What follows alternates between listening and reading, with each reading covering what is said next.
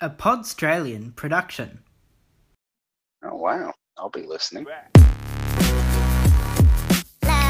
In today's podcast, I interview an old friend, Thomas Maxwell Coultan, and ask him what's going on, with the hope that he has the answers to producing a successful podcast that I'm looking for. I say, G'day everybody, okay, my sorry. name is my name is Samuel Davies, and with us today, joining us live in the studio, is Thomas Maxwell Coultan, or rather, it is Thomas Coultan, isn't it?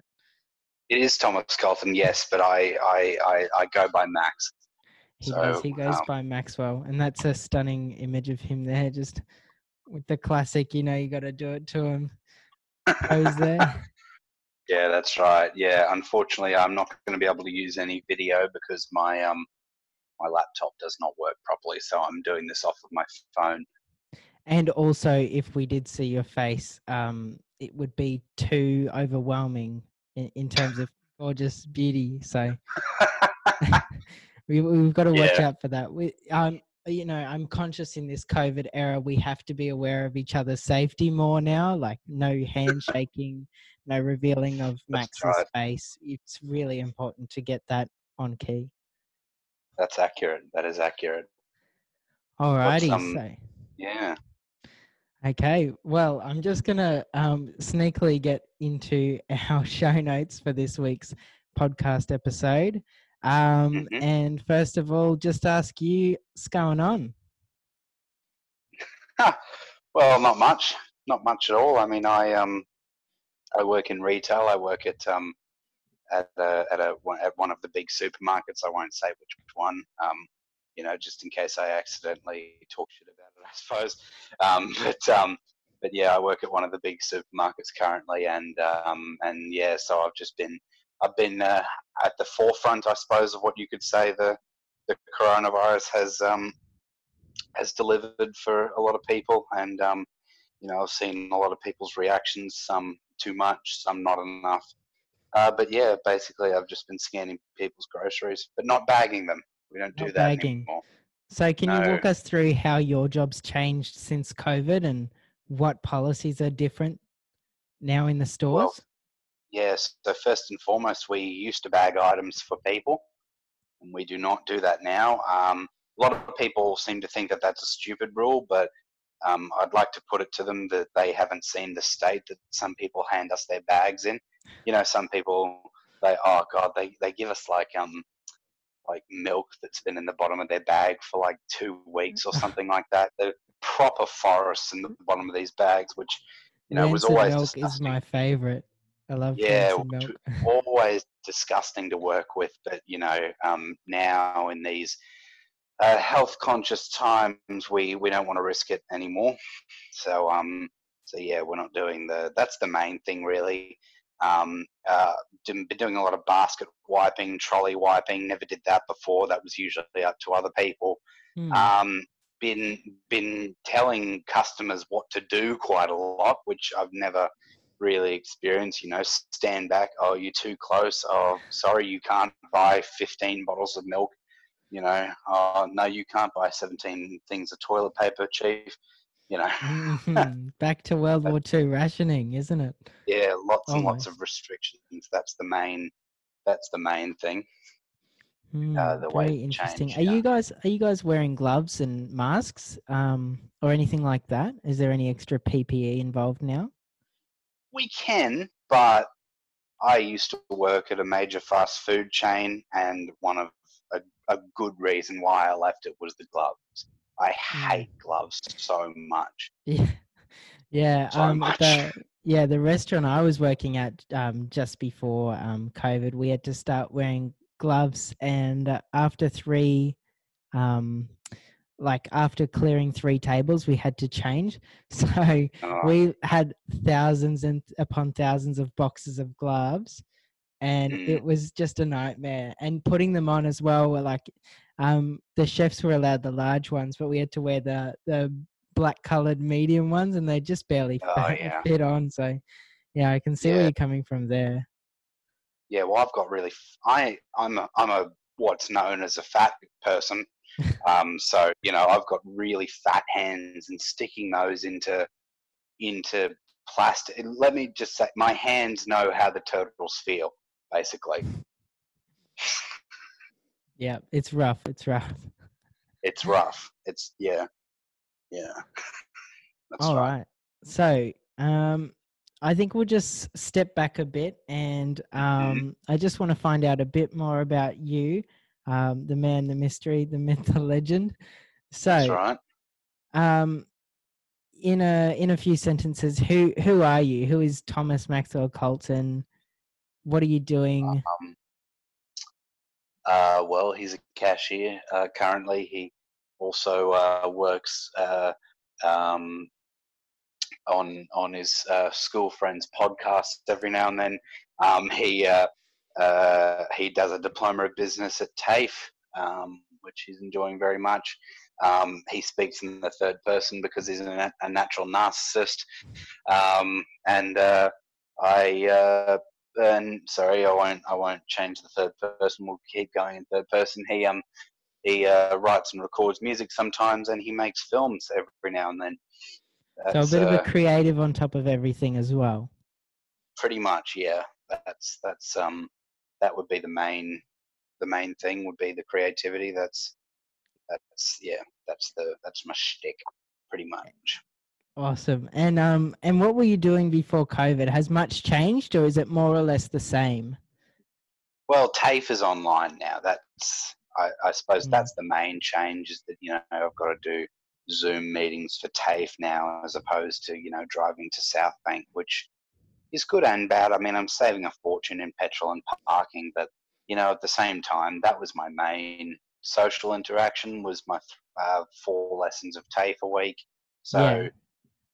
There's good and bad to it but I, i'm excited to go back uh, there there's also a 7-eleven at tafe south bank that i was Ah. a regular at so you know So do they still do the one dollar large slushies at at um, Eleven? Yep. I'm pretty out Yeah, of yeah. touch, aren't I?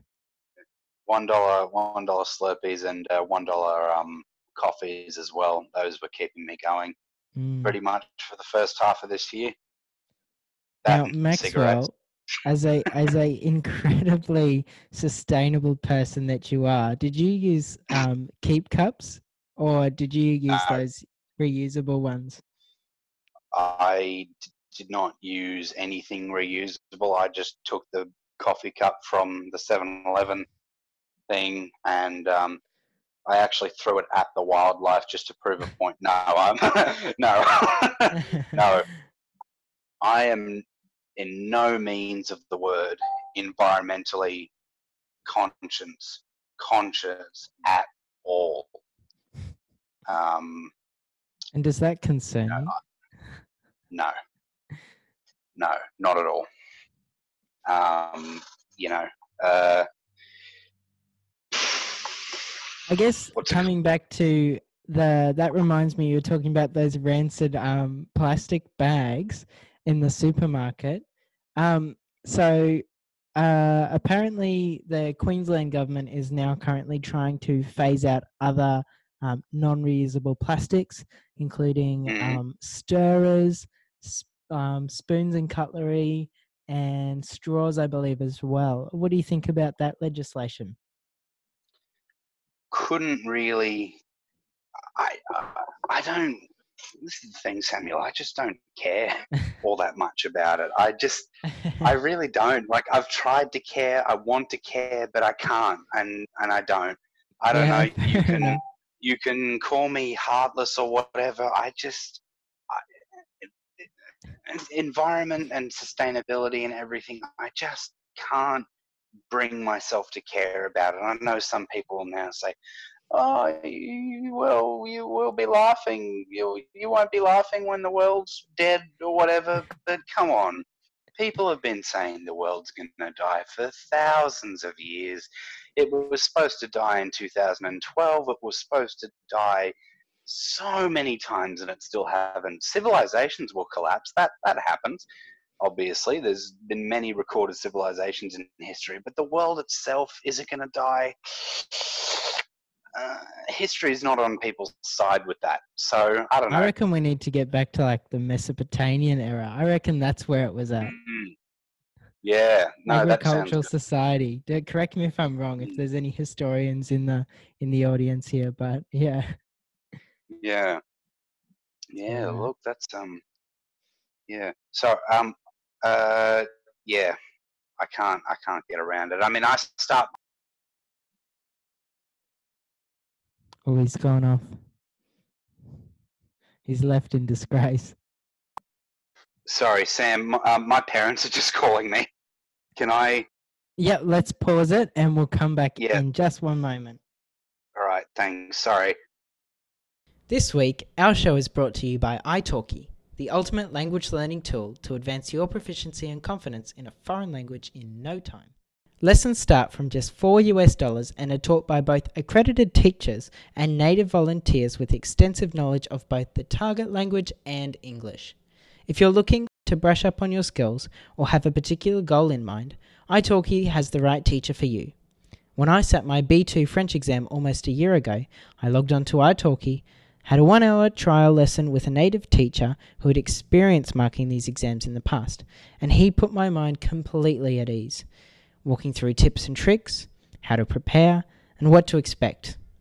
I can't recommend italki highly enough, so for any cobbers keen to learn a language in 2020 over the internet, click on the link in the description below, support our channel, and give italki a try. Okay, so we're back on with uh, the man, the myth, the legend, Thomas Maxwell Coultan, and he just had That's to attend to his folks there. So we we've got back on right. with him, and we're moving full steam ahead. Excellent. Alrighty, great Max. Davies.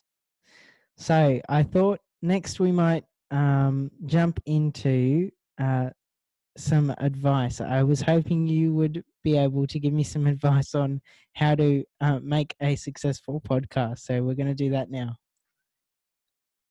All right. What do you want to know, Chief?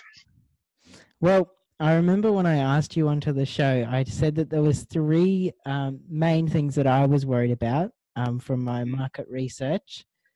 Um, Mhm. So I was thinking maybe you could walk me through um, a few things, starting with um, merchandising and sponsor acquisition. Well, both of those things are really difficult to do. Obviously, um, you need a you need a, a, a, a- decent audience before any sponsors are going to touch you, and of course, merchandise is pretty expensive as well to produce. And then, of course, you need a logo and and every you need a whole bunch of things that people can get around basically. And um, to start out with, at least, that's that's incredibly difficult. Um, uh, um, but I would So- say the main thing getting a podcast off the ground is just other people's commitment to it. Mm, interesting. Um, and how do you get how do you get those eyes as a um, business mogul yourself, studying a diploma of business at the TAFE? There, what has your TAFE taught you about um, starting a successful uh, venture? I guess. Um, well, yeah, uh, number one thing is people management, getting good people uh, behind you. Uh, really, I mean, Such you as yourself. Yeah, yeah, that's right. Well, the, the- the the thing you need to start off with realizing this is the way. This is actually how most of my film projects get derailed. Is you need to realize that no one is going to care about us, uh, this this project. No one's going to care about this project as much as you are, really Mm, because you know they're not putting their name behind it. They're not putting their, you know, their their uh, time, image, nothing. They've got Mm. nothing invested in this project. If someone's doing a project for free, such as you know all of my movies or something like that, they do not care anywhere near. Like they can pretend to, or they can care a little bit, but in the end, they've got nothing invested in it. They have Mm. no reason to want it to come to fruition. So that's the that's getting off the ground. Now you'll get plenty of bandwagon people later on when you do actually get gain some clout. success. Mm, Yeah, well you'll get some people saying, "Oh, I always believed in you," and "Oh, can you, you know, get." You know, I remember when I was in school, I had about two or three people or something like that um, start to make movies when I Oh, yeah. was making. Yeah, I'm I think one of them might have been people, but- me. Really? Yeah. Yeah, I don't know know if it was related. I'm, gonna- them- I'm going to put it out there. I don't think it was related, but I did write a script. I think you did, didn't you? That's right. I forgot about that. No, I was thinking some someone else, which who I won't name, obviously. Um, but No, you can do one of those cough things where you cough into the mic and Janice. No, I'm not going. I, I, no, I I don't won't think I'll push you to. Yeah, but um, but yeah, he wrote a, a script, and it, it was actually like. Uh, I read it. It was terrible. Obviously, um, it was a rip off of um, of my movie The Hunt, which was already a terrible film. but but he he decided that he'd do like a rip off of like two cops chasing down someone in like a forest instead of the waterways like I did it in. And I'm like, what? Why? Why? Why? Why? Make up your own shit. You know, yeah, there was if you're no gonna if you're gonna try and jump in on somebody else's thing, at least you know make it your own. I guess. Yeah, exactly. And but th- this is the thing is he sent me the script not to like edit it or anything, not even for an opinion. He just sent it to prove that he wrote it. And I'm like, that's great. I said, but you know, show me a finished product because here's the thing. A finished product is incredibly difficult to come by. And it's Mm. why I haven't released a movie in almost two years, is because, you know, people's schedules are, are insane.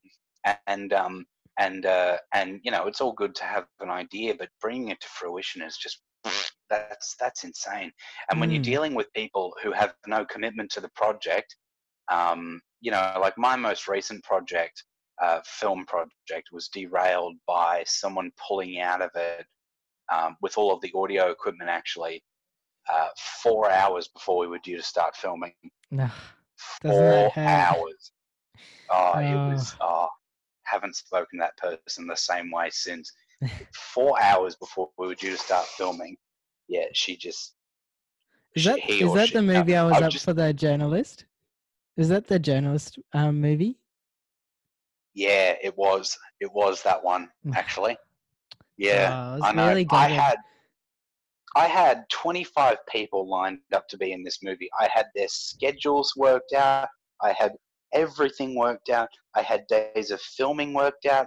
Everything was worked out. And then all of a sudden, every single one of my microphones disappeared four hours before we were supposed to start Oh, shooting. that's game over. Oh, that's That is game over. That is So- absolutely game over.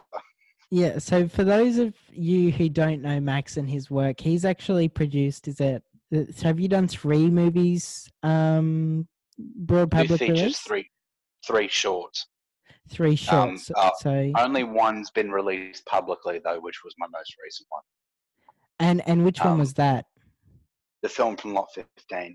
Yeah, so that was, was- the one that we went to see at the cinemas. So Max actually Yeah. pulled together a crew, um, and he had um, audio and he had sound mixing. Um, a lot of it, obviously, he took on himself. Um, and I believe it was at a storage unit facility where the bulk of the film was recorded, where Max once worked on the coast. Yeah, well, I can reveal the name of that one because you know people watch them. It's Mammoth Storage, basically, because they were the main sponsor of the film. Shout out to uh, Mammoth Coast. Storage if you want to support Yeah. the podcast, jump on as well.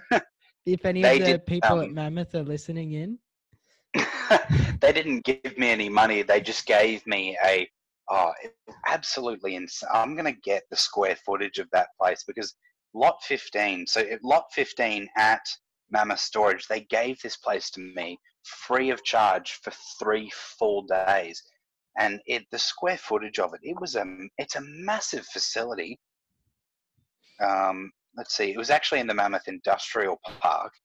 so you um, couldn't you couldn't dream of uh, a better scenario that like that outcome having a full play like i remember in the film i remember when you were putting it the whole thing together you just said you Mm. couldn't even figure out how to use the whole space it was that big and so you've gone from 500 506 square meters.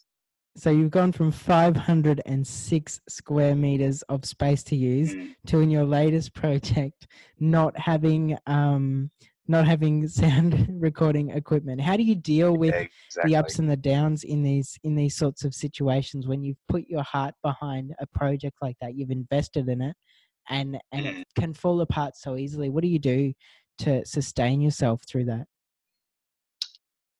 I'll admit there is a there is a, a loss of faith that comes with um, uh, having a project get derailed like that.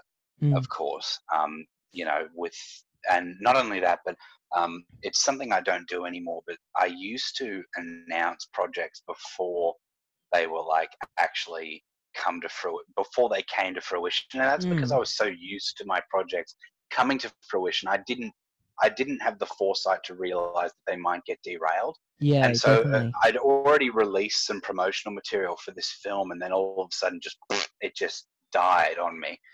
And actually, it died on me while I was in the middle of an overnight shift at the at the at the fast food place that I was working oh, at. no And so I had to cancel all of this at about three or four a.m. or something like that.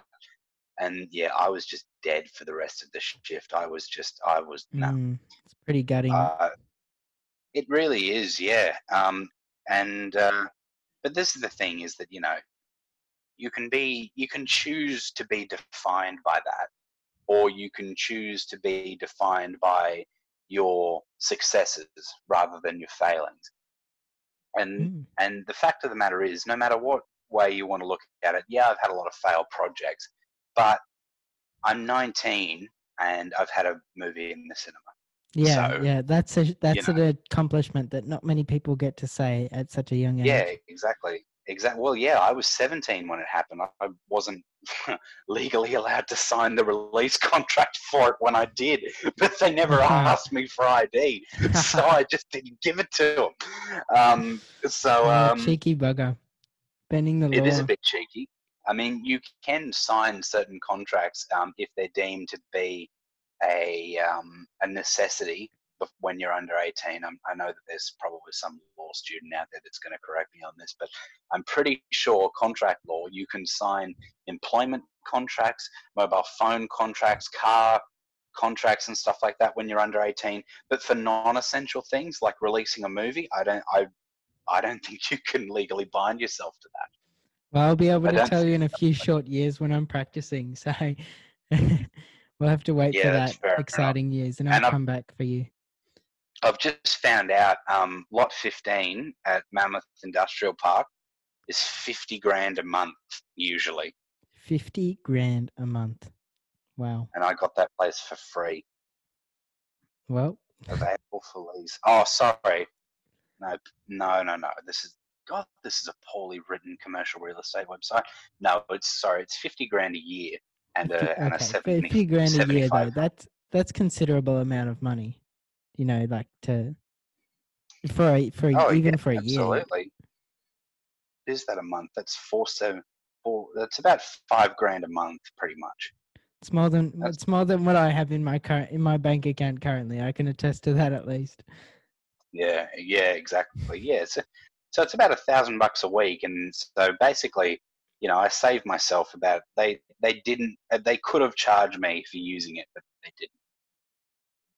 And um and I was very, and the thing is, this was an amazing facility. It it had a, a toilet and a basin in it and everything. Mm. Like you know, You it was live out of fully you could you really could live out of there and and you know it had those incredible um, lights in it that just worked so well with the cameras that we were using uh, we didn't have to get any external lighting we used the lights from my car actually in a couple of scenes which you can you can see but it, it's supposed to look that way Yeah. It um, was more an aesthetic decision there.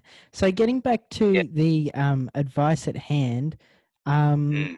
so the hardest things to get right when coming up with a podcast, you've said essentially that um, before you even start a project, you have to realize that um, no one is going to care about it as much as you, and therefore um, you have to take that into consideration with that advice. Um, Mm. uh, what can what can um, young creators do better, um, re- understanding that um, there is no one out there that's going to take it as seriously as them? That's a good one, actually. Um, have confidence in what you're doing. What you have to do is you have to step back and think, why am I doing this? If your answer is, I'm doing this to stay relevant, drop it because you don't have your heart in it. So you're not going to get anyone else's heart in it if you don't have your own heart in it. Yep. So you've got to be invested as well. Exactly. You've got to you, you've got to look at what you're doing in this project, and you have to say, would I rather be doing something else? If the answer is yes, drop it. You're not committed to it. You haven't got your heart in it. It's not worth it. But if you cannot think of anything else that you'd rather be doing, if you look at this project or look at the, the, the plan for this project, the outline for this project, if you can't stop talking about this project to other people to the point where people get annoyed by the amount that you're talking about that is how you know you've got your heart in. it, All right. And fact of the matter is, I'll be the first one to admit that I have released certain projects just to stay relevant. Or I've, I've said that I'm going to do certain projects just to stay relevant as Mm. well. And due to demand as well. Yeah, but you can always tell when someone's doing something because they want to, or or someone's doing something because they need to. Do Yeah. something because you want to do it, not because you need to do it. Pretty much. I mean, so I did stand up last year for a little bit, and I did it because I wanted to do it. But I stopped doing it when I stopped wanting to do it. Mm. Now, the main reason why I stopped doing it was because I thought it was desperate of me to stand up in front of a whole bunch of strangers and say, "Give me validation with your laughter." Yeah. You know what I mean? And I, I told I told all the jokes that I wanted to, which I came up over you know five years worth of just saying things to people at school or something like that. And out of that, I got about half an hour worth of material or something. Yeah. And and I'm sure I'll do it again in the future when I've got more things to more things to say. I mean, you know, I, while I'm just working and my mind's completely numb, sometimes I just think of um, of things that I could potentially say on stage, and then I test it on customers or something like that. And if they laugh, then that's the then you know it could go. That's towards the litmus test, thing, really, isn't it? Yeah, exactly. And if they don't laugh, then I um say, oh well, probably never going to see them again, and next. Yeah, know? yeah. You just move on. That, that's how you do it. exactly. So exactly. So, being um, yeah. yeah. Sorry, sorry. Uh, is, uh, do you That's have right. anything to add to that? Yeah, so no, the main point is if your heart's not in it, it's not going to happen. That's the fact of the matter. It's not. It's not going to happen. I I can attest to every movie that I've made that I made it because I wanted to, not because I needed to. And the movies that I needed to make and didn't want to make, they haven't come to fruition Mm. at all. Well, it takes a lot of uh, willpower in the first place. So of course that's going to um. It's yeah, going to it be a lot does. and harder. then- And then there's detractors as well, because once you get success, some dick is gonna say, "Oh, well, this is crap." Like you know, no, someone's not gonna. It's like, all right, when I released The Hunt, that was the first movie that I kind of like actually released, right? To put and I put it on YouTube Mm. and the the and the marketing campaign behind it i released about three trailers before i actually released the movie and the marketing campaign was the hunt is on in 2016 right? It's a good and people marketing would come up to me at school yeah well people would come up to me at school and say hey max the hunt is on i'd be like yeah the movie's coming out in two weeks and then they'd watch it and then they'd come and say hey that was great. Yeah. but some people did it to mock me really. They were like oh the hunt is on i'm like well it is watch the damn movie Yeah. You'll Get ready. It's is on happening. pretty much. Yeah, ready. exactly. It's happening. But you know, and people would watch the movie and say, "Oh, you know, the the camera's in the background," or "Oh, you can hear someone breathing in the background." Bro, I'm 15. I was 15 at the time with my Well, by DSLR 15 years of age, you should be able to prov- produce a um, the Scorsese quality piece of That's movie, right. obviously. That's Can't even speak that's English right. anymore. That's right. If you're not producing Scorsese at the age of 15, what are you? oh, Oh pardon? goodness. Oh, you were Yeah, set for so- failure from 15 when you couldn't couldn't do that. So exactly. I guess m- moving on, um, you talked earlier about um, how difficult it is to get um, different people to commit. Um, going back to that that that central philosophy that this is your project and therefore your your heart and your skin in the game. Um, Yeah. Do you have any advice for me booking um, guests on the show today? I've actually managed to book four or five guests, which will keep us busy for a few weeks oh, excellent. but um, I'm sure Um, that's gonna run dry and, and complications will arise and people won't show up and, and microphones will yeah. get lost as happens. So um, Yeah. I guess twofold. How do you how do you sustain that those those little hits along the way, those little jabs and those little um, mistakes that arise, and then secondfold, how do you press forward and how do you get those results as well in such a project? Um, well, you basically have to adapt, really. Ad- ad- adapting is, I, I know that seems kind of vague, but I, um, I mean, I can give you an example from from Lot 15. Um, three people didn't show up to that to that film. You can't you can't tell in the final product, but three people didn't show up on the first day of filming. That's Um, that's a substantial number as well. I must point out is, the, a cast a of how many? number. Uh, of 11, three Uh, didn't show up. So what? So we went from a first day. cast of eleven to a cast of nine or eight. Jeez, my Eight, maths yeah, is almost as good eight. as my English. Yeah, and then um, and then um, on the third day we had uh, seven, but uh, one person had to depart for personal reasons, which was um, absolutely fine, Yeah, obviously. and that happens as well. Um, yeah, exactly, and and um, we just edited her part to so it was a lot smaller than originally scripted, obviously, but she still played an important role in the film. so did you um, did you do like a Paul Walker then? No, did you CGI her in like they I did in did Fast not. and Furious Seven? Well, I did not CGI her in to the Well, you're, film. se- no, you're 17 at this point. Like you've had two years to um improve from the last mistake. You're saying I'm not playing with computer generated images by 17. I should really just give up, shouldn't I? Oh, I mean, that's it. 100%. What are you What are you still doing in the game? oh dear. No, so so um, and what what we did was because we were in a fortunate position. This film, the film from Lot 15, it's a movie about making a movie, right? Hmm. So we changed the movie idea there. So it was still a movie about making a movie, and we kept the fictional title of the movie that they were making in the movie, except we made all of the production problems in the fake movie what they were in the real movie. Oh, So we just changed the storyline to actors not showing up. And all of them needing to rewrite the film on the spot. That's what we did. it was actually perfect. In- it was perfect. yeah, in real life. and it worked out so Mm. well.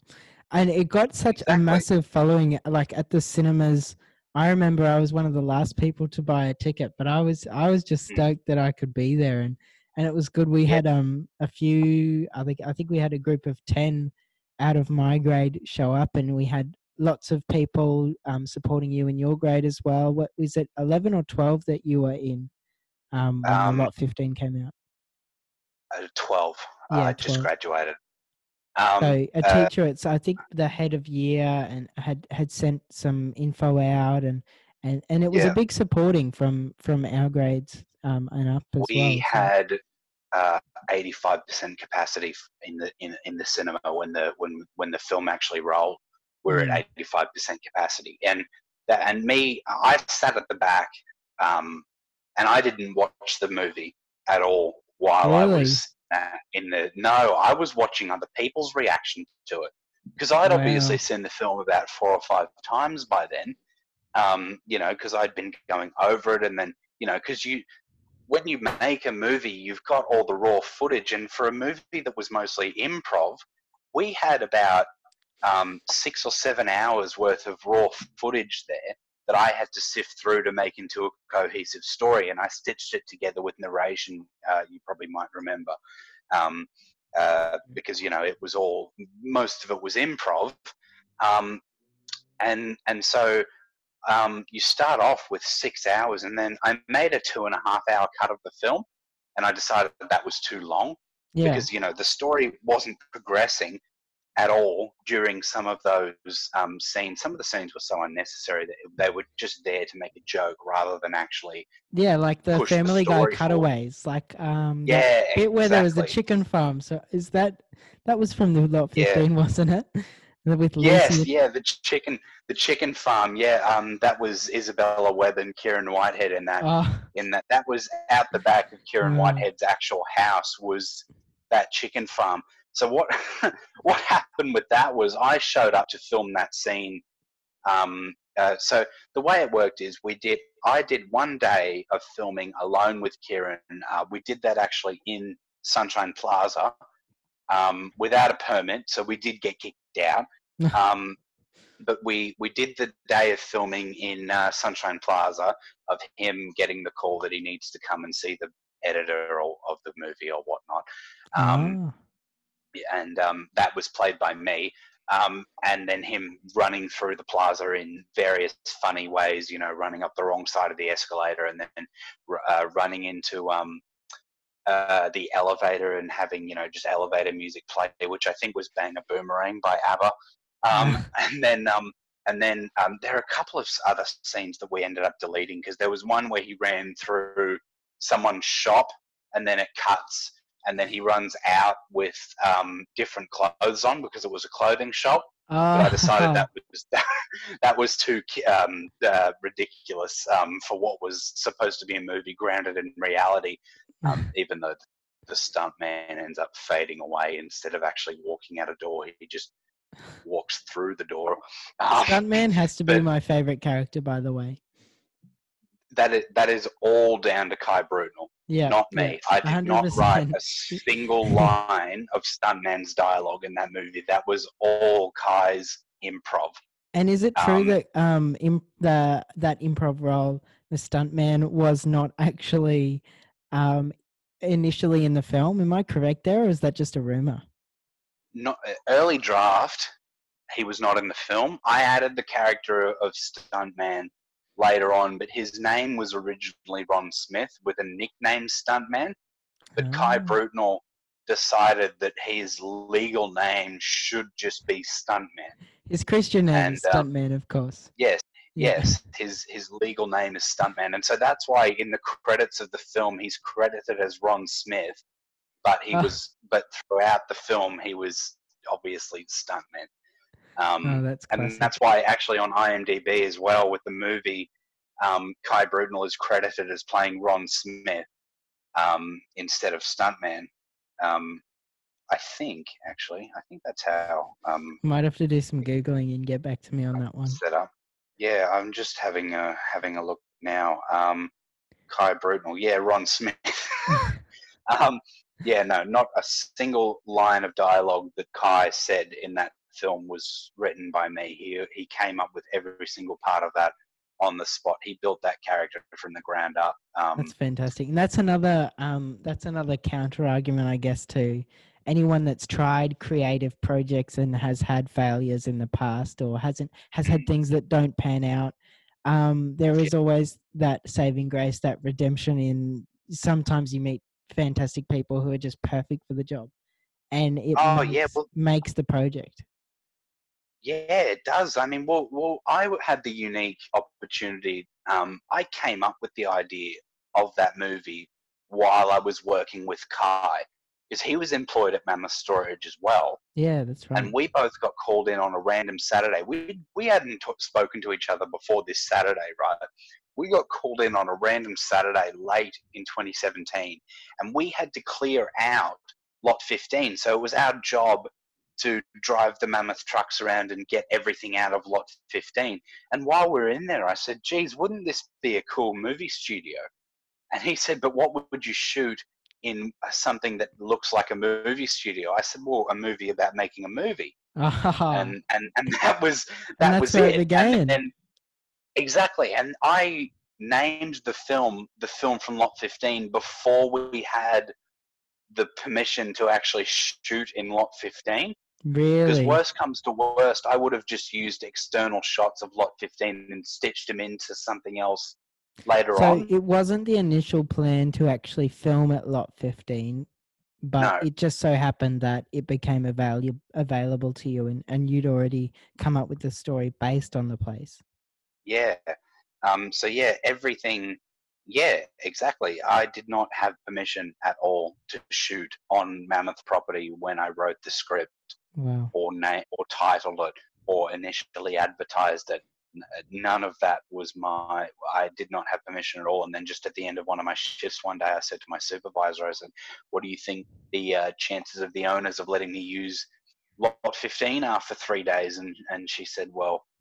Um, depends. Do you want to do some product placement for us? I said, yeah, absolutely. And so as a result, there's about a two minute scene of improvised dialogue between Jyoti Jakovikas and Kieran Whitehead. And all they do is just talk about how great Mammoth Storage is. And you can tell that it's a, that it, It's- you know, it's they were told to say Mammoth Storage is excellent. Um, and but they they get so in depth. They they tell you what degree to turn your car wheel to in order to get down the the driveway to Mammoth Storage. Like they, it's it's absolutely ridiculous. Um, it was five minutes worth of dialogue that I cut down to two. It's kind of like those um, um. It's like it's it's like those on. Rick and Morty um adventures. You know how they do the ads? Have you seen the Wendy's ad that Rick and Morty does? Yeah, And Yeah, that, that yeah, sort yeah. of thing. And the Carl's Jr. and they come in and stink up the room Yeah. and yeah, exactly. That no, that's exactly what it's like. Um, it's like in your much. And- face, but it, it works in that way. It's it's like a it's like a um gag. It's like a bit of a take, but it, it, it serves as the product placement. Yeah, well, that the movie in itself. So the film Lot 15, you know, being made about itself meant that the entire setup, which was filmed after principal photography, so we had, um, you know, we did the day of filming in Sunshine Plaza. We did three days in Lot 15, and then we did one day in Fiona Simpson MP's Maroochydore office, actually, which is where all of the um, the opening scenes were filmed. They were filmed in Fiona Simpson's office, which she let us use. And Wow. then and then Cotton Tree Park was shot after that. And then when I was on my way home to drop Isabella and Kieran and Talia off, we shot. We went. We shot um, the the chicken farm scene at Kieran's house after, and that was the final thing that we shot.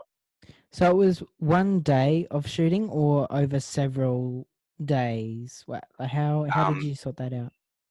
first half of the day was at Fiona Simpson's office. Then we went to Cotton Tree Park, and then um, I think Jyoti took Mahima and Stuart home or something, and then I Yep. was, and then I took Talia, Isabella, and Kieran home. But I took Kieran home first so we could shoot that scene at his house with Isabella, Mm, um, and then uh, yeah, yeah, and then it. so it yeah, so that was all the one day. So yeah, five days in total of filming for that movie. Yeah, wow. So um, I just have one last thing here to talk about um, in Yep. in my couns- um, counseling session, I guess you'd call it. Um, so how do we deal with awkward pauses in a podcast? And I guess I think I already know the answer according to your philosophy. Editing. Editing. we're, we're lucky this isn't a live podcast. This is all pre-recorded, by the way. So yeah, that's right. Exactly. No, editing um, is your best friend, um, I suppose. Um, editing and and um, you you as the host, it is your responsibility to keep the motion of the conversation going. I mm, suppose, and that is a um, a big job. And I suppose um, you know because we're we go we go back a long time, and we've obviously had several conversations with the many activities that we participated Yeah, in with together, debating and- such as debating. Um, so you know, you and I know how to talk to each other, which is fine. Um, so we can keep the conversation, uh, the ball rolling pretty well um, with that. But um, I suppose the thing that you would have to be careful of is if you have someone on who maybe you haven't spoken to as much uh, with, or um, you know, isn't necessarily used to your mannerisms, which aren't necessarily pronounced, but when I, when I've you know someone as long as say you and I have known each other, conversation flows naturally. Yeah, well, because you know um, what you're and dealing you know, and we haven't spoken adapt. regularly in over two years. We Yeah. can still transition back into into this easily because Yeah, of the well- amount of time. Yeah, Well, I think that's perfect. I think that sums up perfectly how we're how we're handling this. Um, Yeah. Just that little awkward um, contest there, but I guess it is a lot more difficult to manage um, awkward pauses over um, the internet as well because you don't have that. Um, like you, you don't get a feel for the body language. It's not as intimate a setting, I guess. Um, being Yeah. separated as well. yeah, exactly, exactly. Yeah, um, yeah. That's that's that's one of the main things. But yeah, for the first couple of episodes, and you know, as well, if if you're with someone who you haven't spoken to as much as you've spoken with to me, um, editing is going to be your best friend. Yeah, um, yeah, right. as as you do more podcasts, you'll you'll pick up on it. You know, you'll you'll pick up on how to keep a conversation uh, going. Um, if you smack a dead end or something like that. Um, yeah, so no, you're you're you're doing great right now. Um, it's good to hear. um, yeah, yeah, you're doing you're doing great um, at it. So yeah, just keep at it. Pretty much. Um, no one's going to be expecting gold straight off the bat Mm. obviously. Um, and you know, uh, so yeah, I'm keen to do more of these podcasts with you, and I'll I'll let you know how you're progressing along. The more I do, Yeah, but, fantastic. um, but yeah, Um, as of right now, you're doing great. Uh, well, I'm glad to hear that, and, and and thank you for the compliments. And and yeah, I, I do think it will get better with time and and just a bit more confidence as well. Um, Yeah. uh, and with that, I guess my question for you is, um, wh- how do you? I just got to think of a good way to phrase this as well. How do you um, adapt to the the format like my view for this podcast is that it um it starts off as as a a place to talk and a place to communicate with um interesting people and and just just have Yeah. those sorts of conversations about um where they're at in their life and and how that's equipped them to deal with the sort of adversity they're being faced with right now with with all this covid and and getting their take Yeah. on a few things but my my question basically is how do you market and how do you orient your podcast in the right way so that you're catching the right audience and you're you're ticking all those sorts of boxes i guess Oh, that's a that's a good one. I'd say format is everything.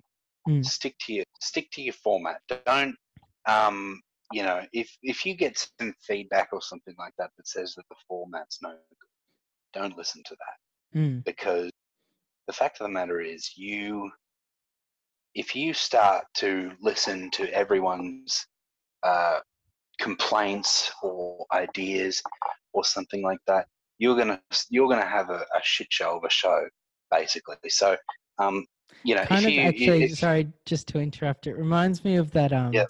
that simpsons episode where they're doing the marketing trials for the cereal and half of the kids are saying it's too short or whatever and the other half saying it's too tall it needs to be shorter and they try and make like this Yeah. frankenstein monster of every kid's dream and it ends up Yeah, and all the kids hate it Yeah, exactly. That's the, that's exactly right. I mean, um, a good example of that is there was um, um, do you know the format of Top Gear well? Um, the the Yeah. original like Top Gear with um, Clarkson, Hammond, and May. well i watched So you know, around about tw- 2009 2010 when that was the Yeah. three of them and they uh, my Yeah. favorite part of the show was always when they did the um speed trials Um, Yeah. So it was that mystery driver. I can't remember his name, and then it was a Stig. celebrity. The St- Yeah. the Stig. The Stig, yeah. Yeah. Yeah, I thought that was Yeah. classic.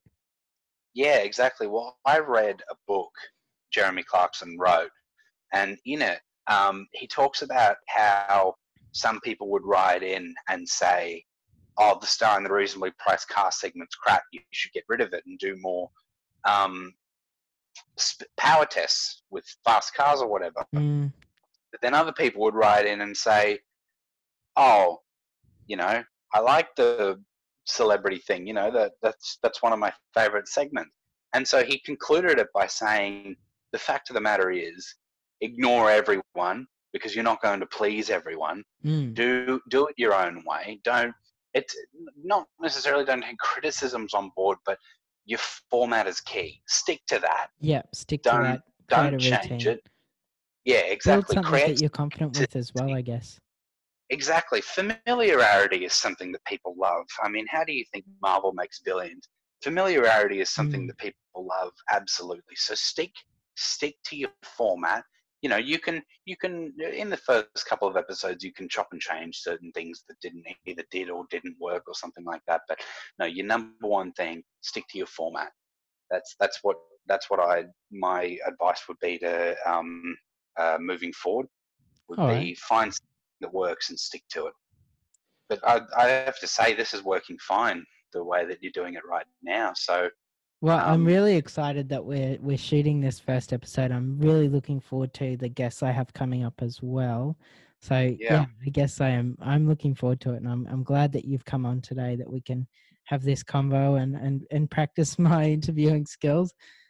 yeah, Um, so I guess I want to leave you with one last question, another one Yep. of those hard basket questions before I wrap up. Um, Yep. so uh, the question of the day uh, and the question of the year really is: Is 2020 hindsight? I just want you to think about that sentence, that phrase that's so commonplace in in our society, in our culture, in our Mhm. language, and and what your initial reaction is to it, and and whether you believe it to be true that is 2020 hindsight. do you mean is hindsight 2020 Yes. or Okay, I'm, I have to apologize for my abhorrent English. Things get mucked around in there, and I really don't have control anymore. It's like um look? That, no, that that's fair enough. another another Simpsons reference. Can you imagine the Homer Simpson with the um the Bobo the monkey inside doing backflips? That's exactly what's going on twenty four seven at the moment. Yeah, look, that's fair enough. That is absolutely fair enough. Look, um, yes, under certain conditions, hindsight is 2020. But you need the foresight to be self-critical or just be capable of self-analysis and be self-aware enough in order for hindsight to be 2020 because here's the thing you can you can do something and then entirely miss the point of Mm. what of what happened there. Well, they say as well that um, mistakes are the only expensive mistakes are the ones you don't learn from. So, Yeah, exactly, exactly. And here's the thing: there are a million people making a million mistakes out there, and then they they blame it on someone else, or they just choose to blame instead of saying, "What happened? How do I not do that again?" Move on, pretty much.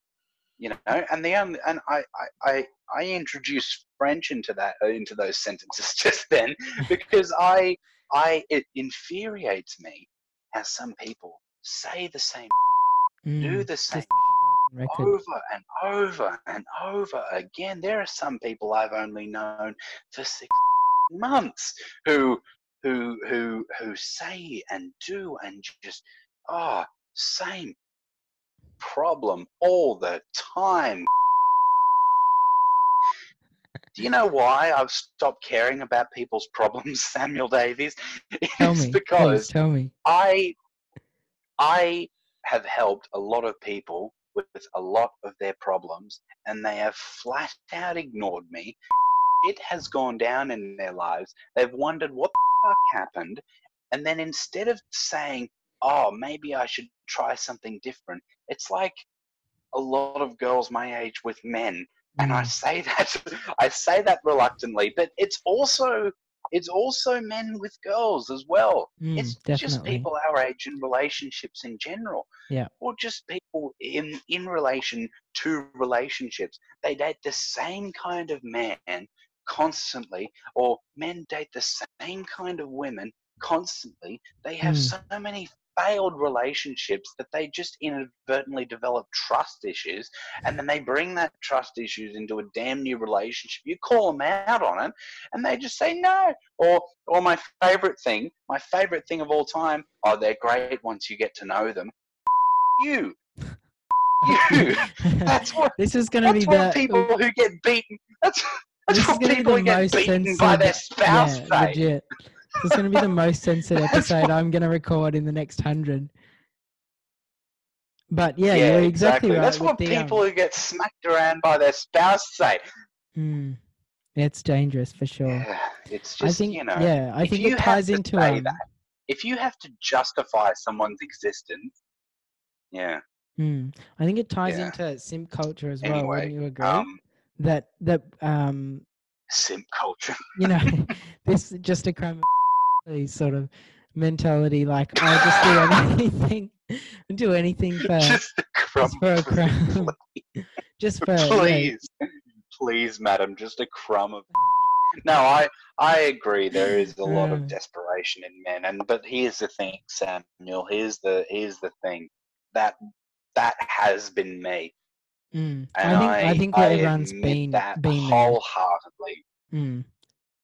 Mm, exactly. Well, Everyone's we're- we're, you, know, you um, get some attention we're- from Yeah, social beings, aren't we? We we can't live alone.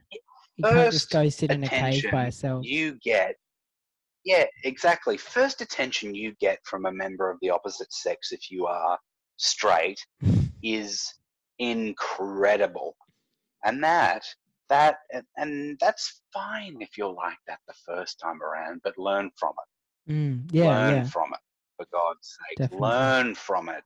Hallelujah. Learn from it. That's the that's the only look and and i say this with passion as well because that was me. For years i did not learn from my own mistakes. For years samuel. I am talking right up until about last year i didn't Or, learn from last my own week, maybe last week. yeah last well who knows I, I very well may have some Yeah, shit creep well, back hinds- around hindsight is twenty twenty. So Exactly. So my answer is yes. Hindsight is twenty twenty, but only if you have uh, the patience to be reflective. Mm. Well, listen, much. Tom. Thank you so much for jumping on um, the very first episode of Skanan. Um, this has been an incredible chat we've had. We've talked about You're past welcome. Um, past success, past failures. We've talked about your projects. Um, just before we wrap up, is there anything you'd like to promote? Have you got anything going on at the moment that that people can go tune into or see that we can advertise here? Um,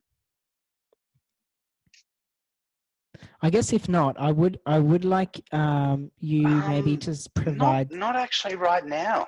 Um, Hmm. I don't actually. Well, if you haven't got anything at the moment, what I was thinking is, um, because we have talked Um, extensively about your films, maybe where can where can our my viewers go and go and see um, the lot, um, the film from Lot Fifteen and and the Hunt and those sorts of um, shorts as well that you've brought. in? Oh, okay. Um,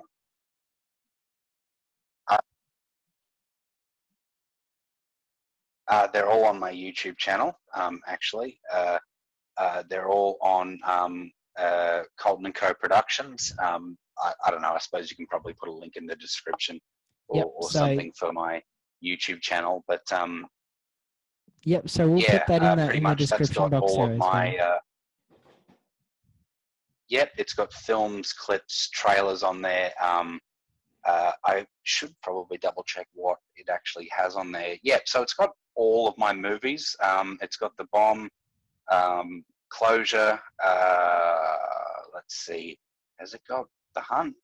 Um, oh yeah, it's got The Hunt on there. It's got uh, Tag on there, and it has the film from Lot 15. So yeah, that, it has every single one of them. Um, I'll make a playlist actually right now um, so that then people can uh, differ between what the actual movies are and what the trailers are. Yep. Um, but yeah, other than that, um, that is pretty much that's pretty much yeah it. Um, yeah, so I'll make a new playlist right now. Alrighty. Well, that's it for today. Thank you once again for listening in. And if you'd like to catch up on our next episode, please be sure to stay tuned as next Friday we interview Farin, a US COVID 19 survivor all the way from Texas. If you enjoyed our episode, please be sure to subscribe and share with your mates.